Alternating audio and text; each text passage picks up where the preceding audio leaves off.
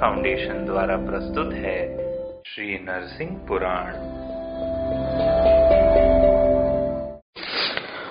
ओम नमो भगवते श्री नरसिंहाय नमः। इकतीसवां अध्याय। ध्रुव चरित्र तथा ग्रह, नक्षत्र एवं पाताल का संक्षिप्त वर्णन। भरद्वाज जी ने पूछा सूत जी, ध्रुव कौन है?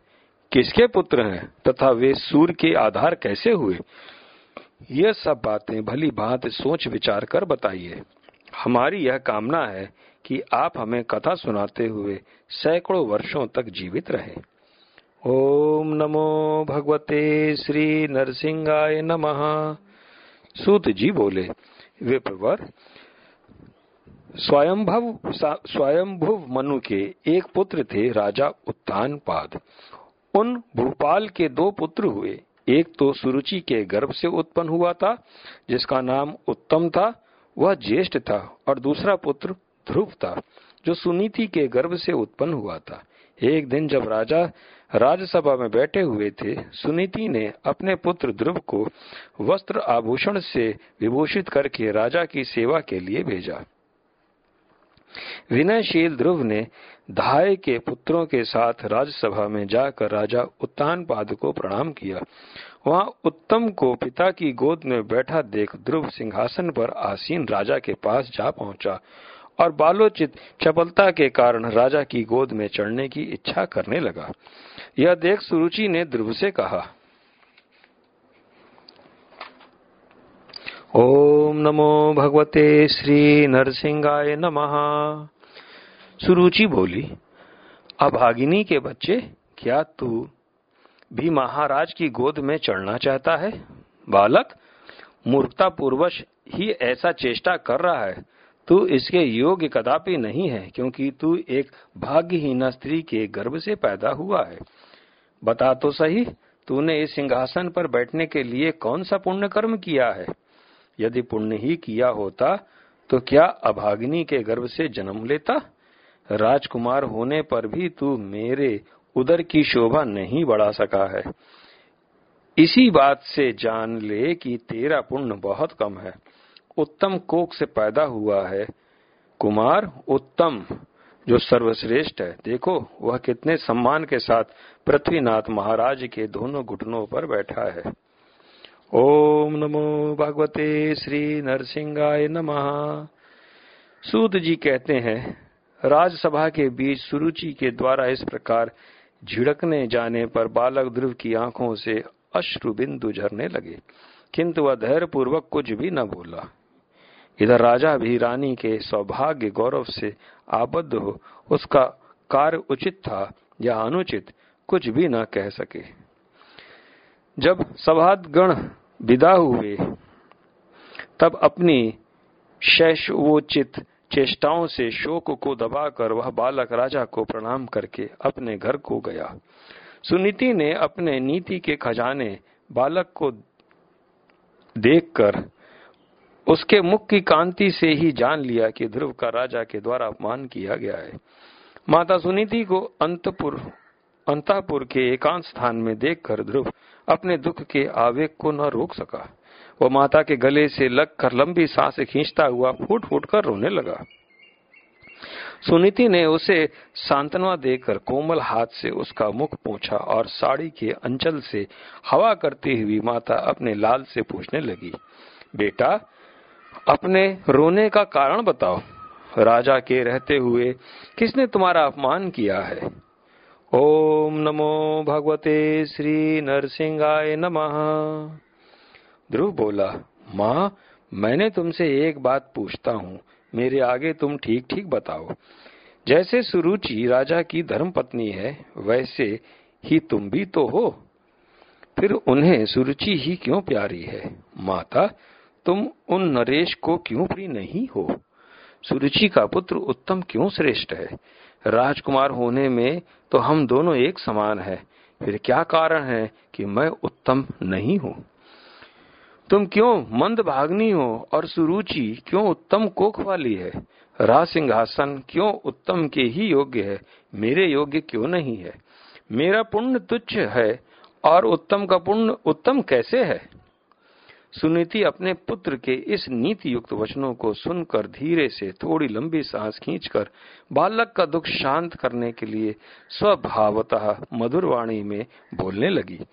ओम नमो भगवते श्री नरसिंहाय नमः। सुनीति बोली, तात, तुम बड़े बुद्धिमान हो।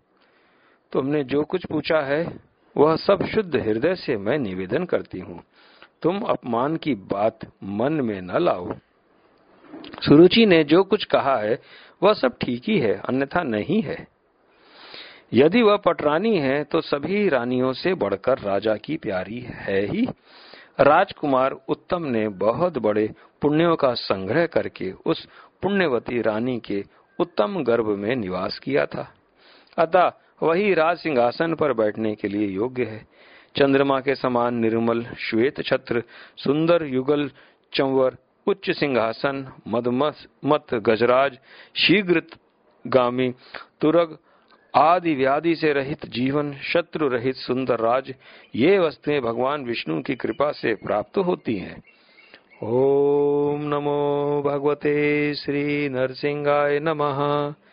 सूत जी बोले, माता सुनीति के इस उत्तम वचन को सुनकर सुनीति कुमार ध्रुव ने उन्हें उत्तर देने के लिए बोलना आरंभ किया। ओम नमो भगवते श्री नरसिंहाय नमः।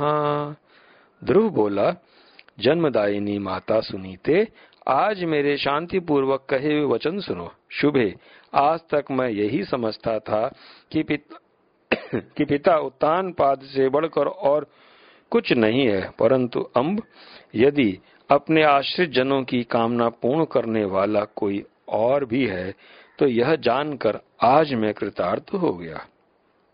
माँ, तुम ऐसा समझो कि उन सर्वाराध्य जगदीश्वर की आराधना करके जो जो स्थान दूसरों के लिए दुर्लभ है, वह सब मैंने आज ही प्राप्त कर लिया। माता, तुम्हें मेरी एक ही सहायता करनी चाहिए, केवल आज्ञा दे दो, जिससे मैं भगवान विष्णु की आराधना करूँ। ओम नमो भगवते श्री नरसिंहाय नमः। सुनीति बोली, बेटा उत्तान पाद नंदन, मैं तुम्हें आज्ञा नहीं दे सकती मेरे बच्चे। इस समय तुम्हारी सात आठ वर्ष की अवस्था है। अभी तो तुम खेलने कूदने के योग्य हो। तात, एकमात्र तुम ही मेरी संतान हो। मेरा जीवन एक तुम्हारे ही आधार पर टिका हुआ है। कितने ही कष्ट उठाकर अनेक इष्ट देवी देवताओं की प्रार्थना करके मैंने तुम्हें पाया है। तात तुम जब जब खेलने के लिए भी तीन चार कदम बाहर जाते हो, तब तब मेरे प्राण तुम्हारे पीछे ही पीछे लगे रहते हैं।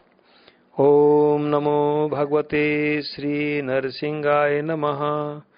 ध्रुव बोला, माँ, अब तक तो तुम और राजा उत्तान पाद ही मेरे माता पिता थे। परंतु आज से मेरे माता और पिता दोनों भगवान विष्णु ही हैं। इनमें संदेह नहीं है। ओम नमो भगवते श्री नरसिंहाय नमः सुनीति बोली, मेरे सुयोग पुत्र, मैं भगवान विष्णु की आराधना करने से तुम्हें रोकती नहीं यदि रोकूं तो मेरी जीविया के सैकड़ों टुकड़े हो जाएँ।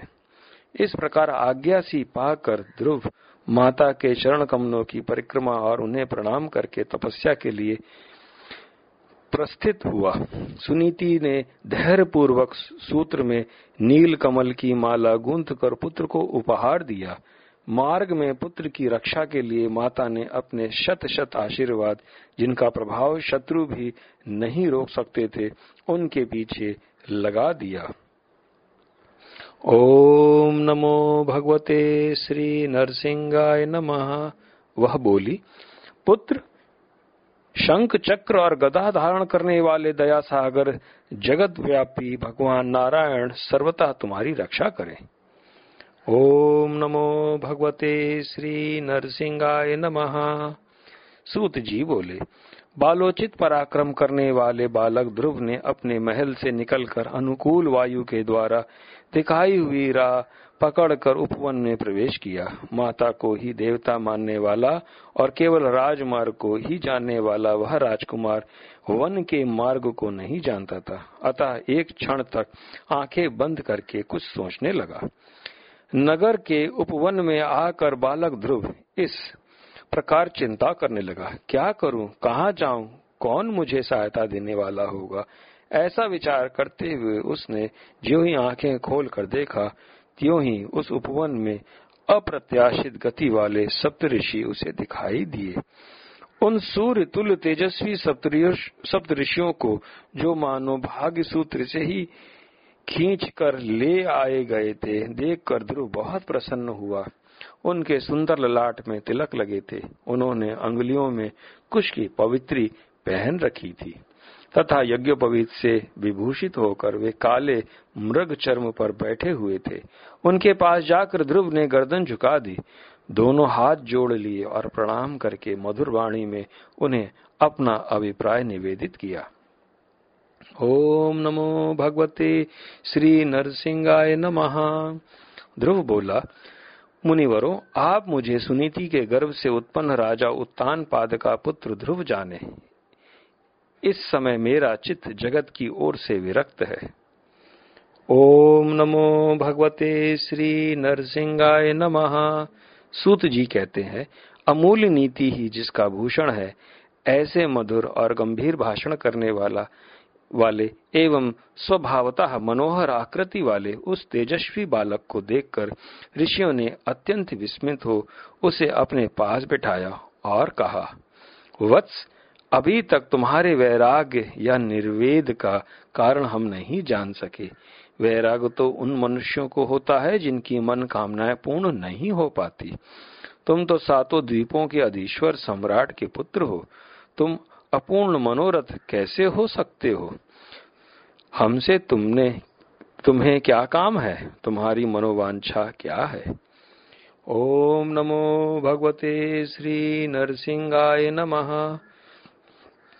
ध्रुव बोला, मुनिगण, मेरे जो उत्तमोत्तम बंधु, उत्तम कुमार हैं, उनके लिए ही पिता का दिया हुआ शुभ सिंहासन रहे। उत्तम व्रत का पालन करने वाले मुनीश्वरों, मैं आप लोगों से इतनी ही सहायता चाहता हूँ कि जिस स्थान का किसी दूसरे राजा ने उपभोग न किया हो, जो अन्य सभी स्थानों से उत्कृष्ट हो और इंद्रादि देवताओं के लिए भी दुर्लभ हो, वह स्थान मुझे किस उपाय से प्राप्त हो सकता है? यह बता दे, उस समय उस बालक की ये बातें सुनकर मरीचि आदि ऋषियों ने उसे यथार्थ ही उत्तर दिया।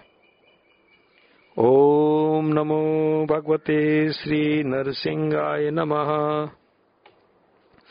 मरीचि बोले, जिसने गोविंद चरणार चरणार विंदों के पराग से, पराग के रस का आस्वादन नहीं किया, वह मनोरथ पद से अतीत ध्यान में भी न आ सकने वाले परमोज्वल फल को नहीं प्राप्त कर सकता। ओम नमो भगवते श्री नरसिंहाय नमः। अत्रि बोले, जिसने अच्युत के चरणों की अर्चना नहीं की है, वह पुरुष उस पद को जो इंद्रादि देवताओं के लिए भी दुर्लभ और मनुष्यों के लिए तो अत्यंत दुष्प्राप्य है, कैसे पा सकता है? ओम नमो भगवते श्री नरसिंहाय नमः। अंगीरा बोले, जो भगवान कमलकांत के कमनीय चरण कमलों का अनुशीलन चिंतन करता है, उसके लिए त्रिभुवन की सारी संपदाओं का स्थान दूर, दुर्लभ नहीं है। ओम नमो भगवते श्री नरसिंहाय नमः। पुलत्स बोले, ध्रुव जिनके स्मरण मात्र से ही महापातकों की परंपरा अत्यंत नाश को प्राप्त हो जाती है, वे भगवान विष्णु ही सब कुछ देने वाले हैं। ओम नमो भगवते श्री नरसिंहाय नमः।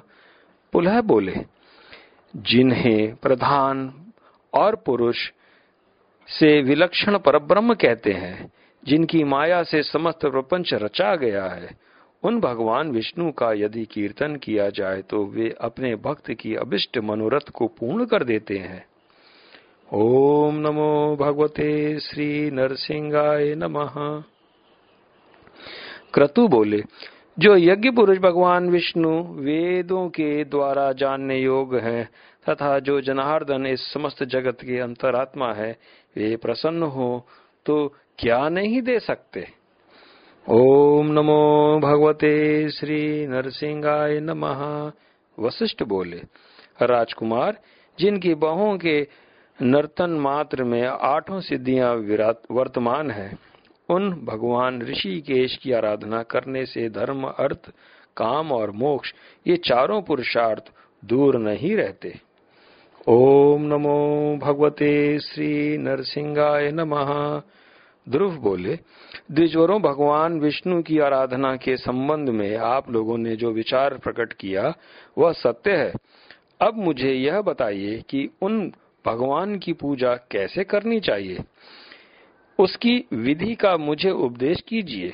जो बहुत कुछ दे सकते हैं, उनकी आराधना भी कठिन ही होगी। मैं राजकुमार हूँ और बालक हूँ। मुझसे विशेष कष्ट नहीं सहा जा सकता। ओम नमो भगवते श्री नरसिंहाय नमः।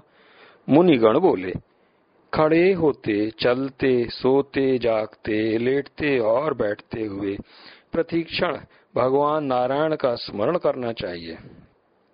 भगवान वासुदेव के नाम का जप करने वाला मनुष्य, पुत्र, स्त्री, मित्र, राज, स्वर्ग तथा मोक्ष, सब कुछ पा लेता है। इनमें संशय नहीं है। वासुदेव स्वरूप द्वादक्षर मंत्र। ओम नमो भगवते वासुदेवाय के द्वारा चार बुझाधारी भगवान विष्णु का ध्यान और जप करके किसने सिद्धि नहीं प्राप्त कर ली? राजकुमार पितामह ने भी इस महामंत्र की उपासना की थी। विष्णु भक्त मनु ने भी राज्य की कामना से इस मंत्र द्वारा भगवान की आराधना की थी।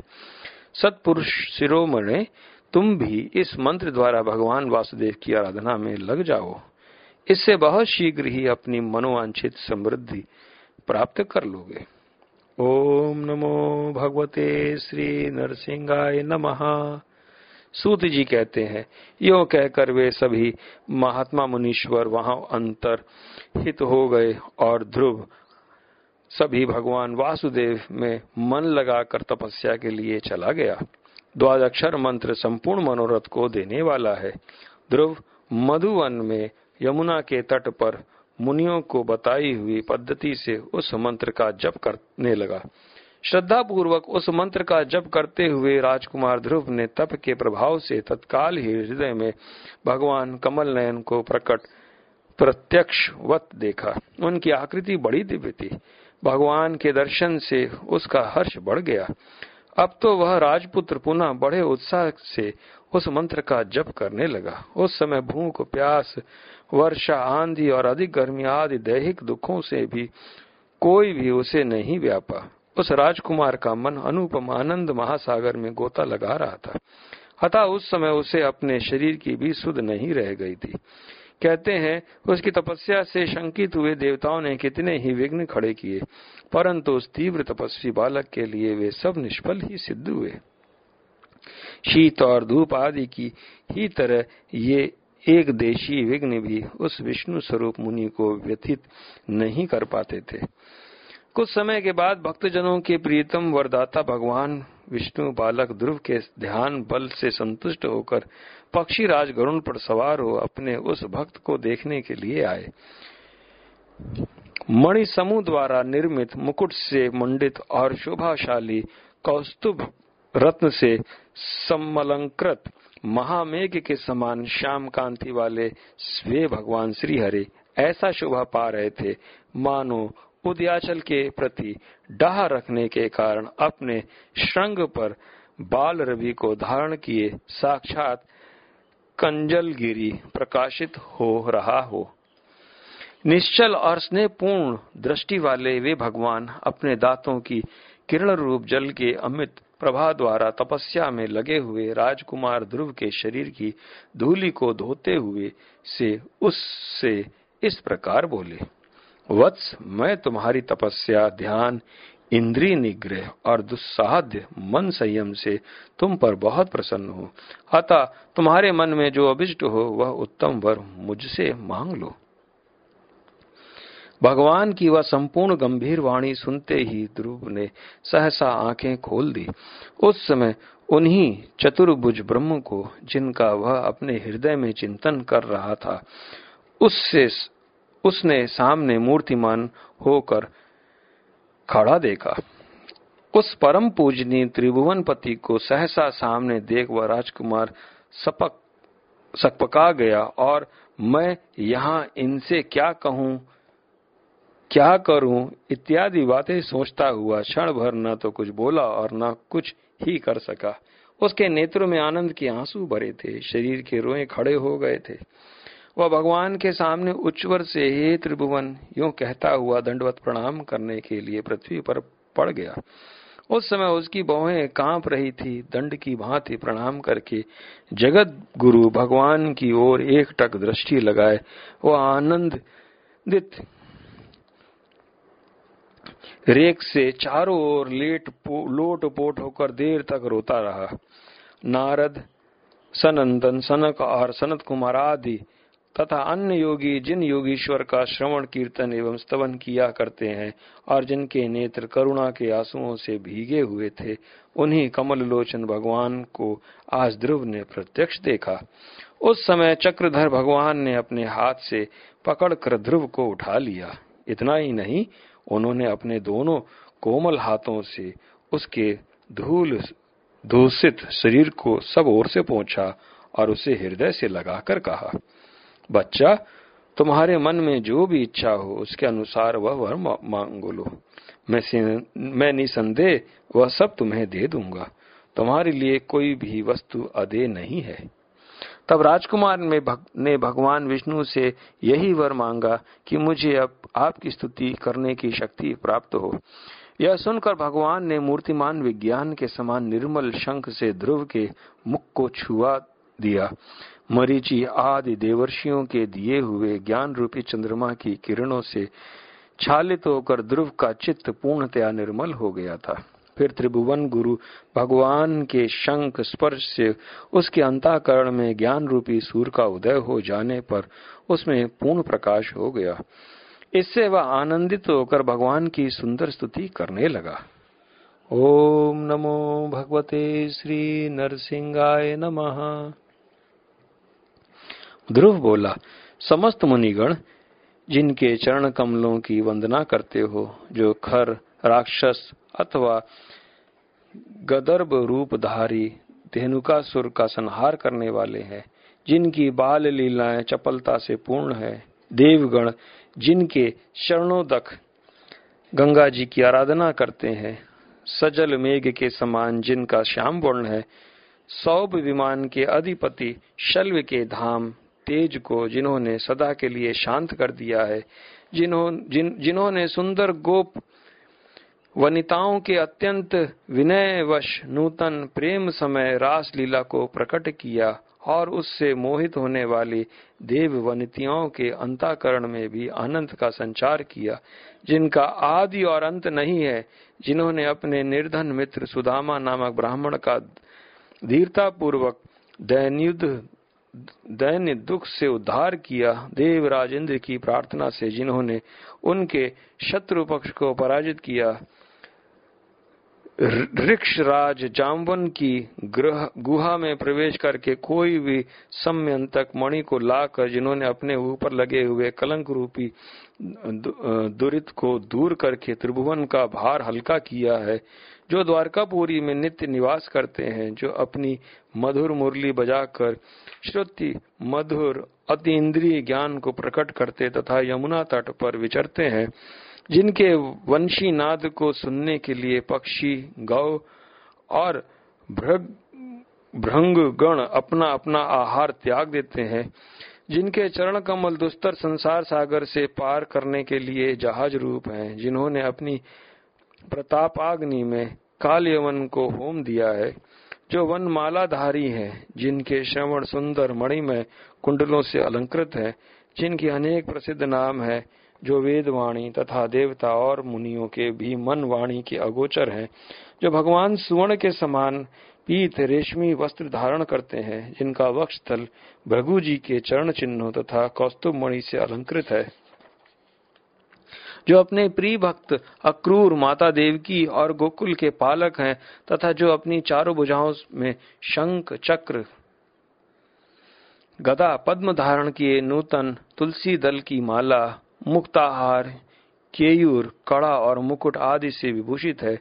सुनंदन आदि भगवत भक्त जिन विश्व रूप हरि की उपासना करते हैं, जो पुराण पुरुषोत्तम है, पुण्य यश वाले हैं तथा समस्त लोगों के आवास स्थान वासुदेव हैं, जो देवकी के उदर से प्रकट हुए हैं। भूतनाथ, शिव तथा ब्रह्मा जी ने जिनके चरणा बिंदुओं पर मस्तक झुकाया है, जो वृंदावन में की गई लीलाओं से थकी हुई गोपिकाओं के श्रम को दूर करने वाले हैं, सज्जनों के मनोरथों को जो सर्वदा पूर्ण किया करते हैं, ऐसी महिमा वाले हे सर्वेश्वर जो कंध के समान उज्जवल शंख धारण करते हैं, जिसका चंद्रमा के समान सुंदर मुख है, सुंदर नेत्र है, तथा अत्यंत मनोहर मुस्कान है, ऐसे अत्यंत हृदयहारी आपके इस रूप को जो ज्ञानियों द्वारा वंदित है, मैं प्रणाम करता हूँ।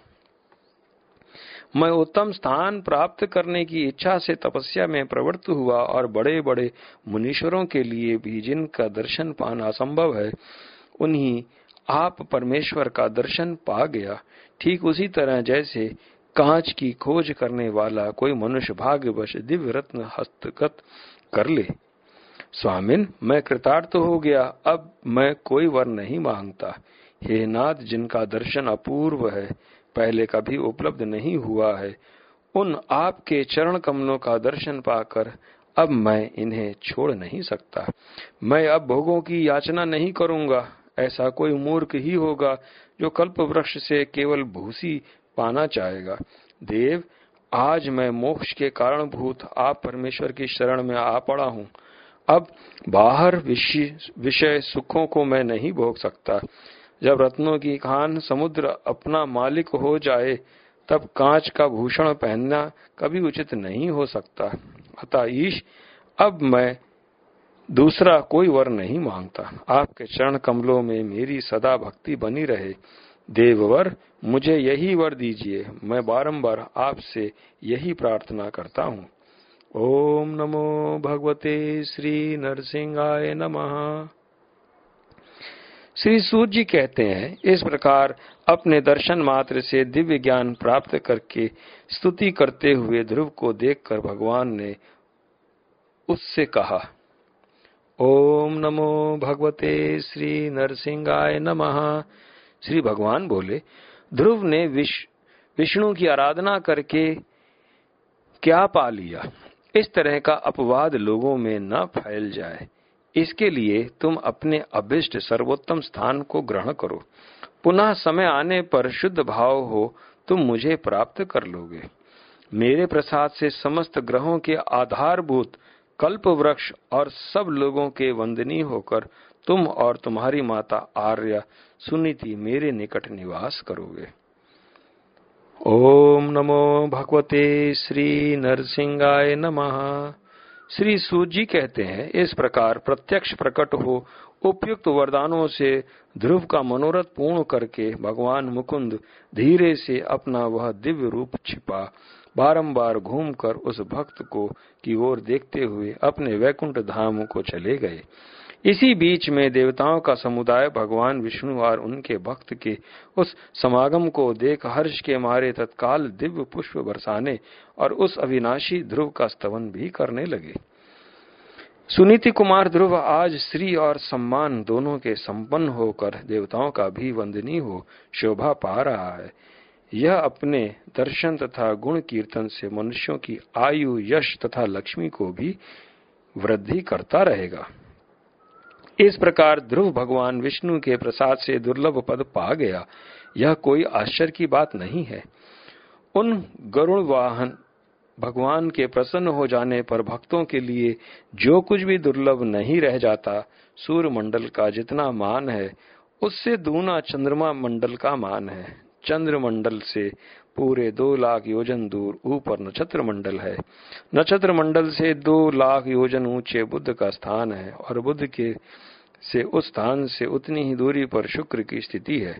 शुक्र से भी दो लाख योजन दूर मंगल है और मंगल से दो लाख योजन देव पुरोहित बृहस्पति का निवास है। बृहस्पति से दो दो लाख योजन ऊपर शनिश्चर का स्थान है। उस शनिश्चर से दो लाख योजन ऊपर सप्तऋषियों का मंडल है। सप्तऋषि मंडल से एक लाख योजन ऊपर ध्रुव स्थित है। साधु शिरोमणे, वह समस्त ज्योतिर्मंडल का केंद्र है। वे प्रवर सूर्य देव स्वभावता अपनी किरणों द्वारा नीचे तथा ऊपर के लोकों में ताप पहुंचाते हैं।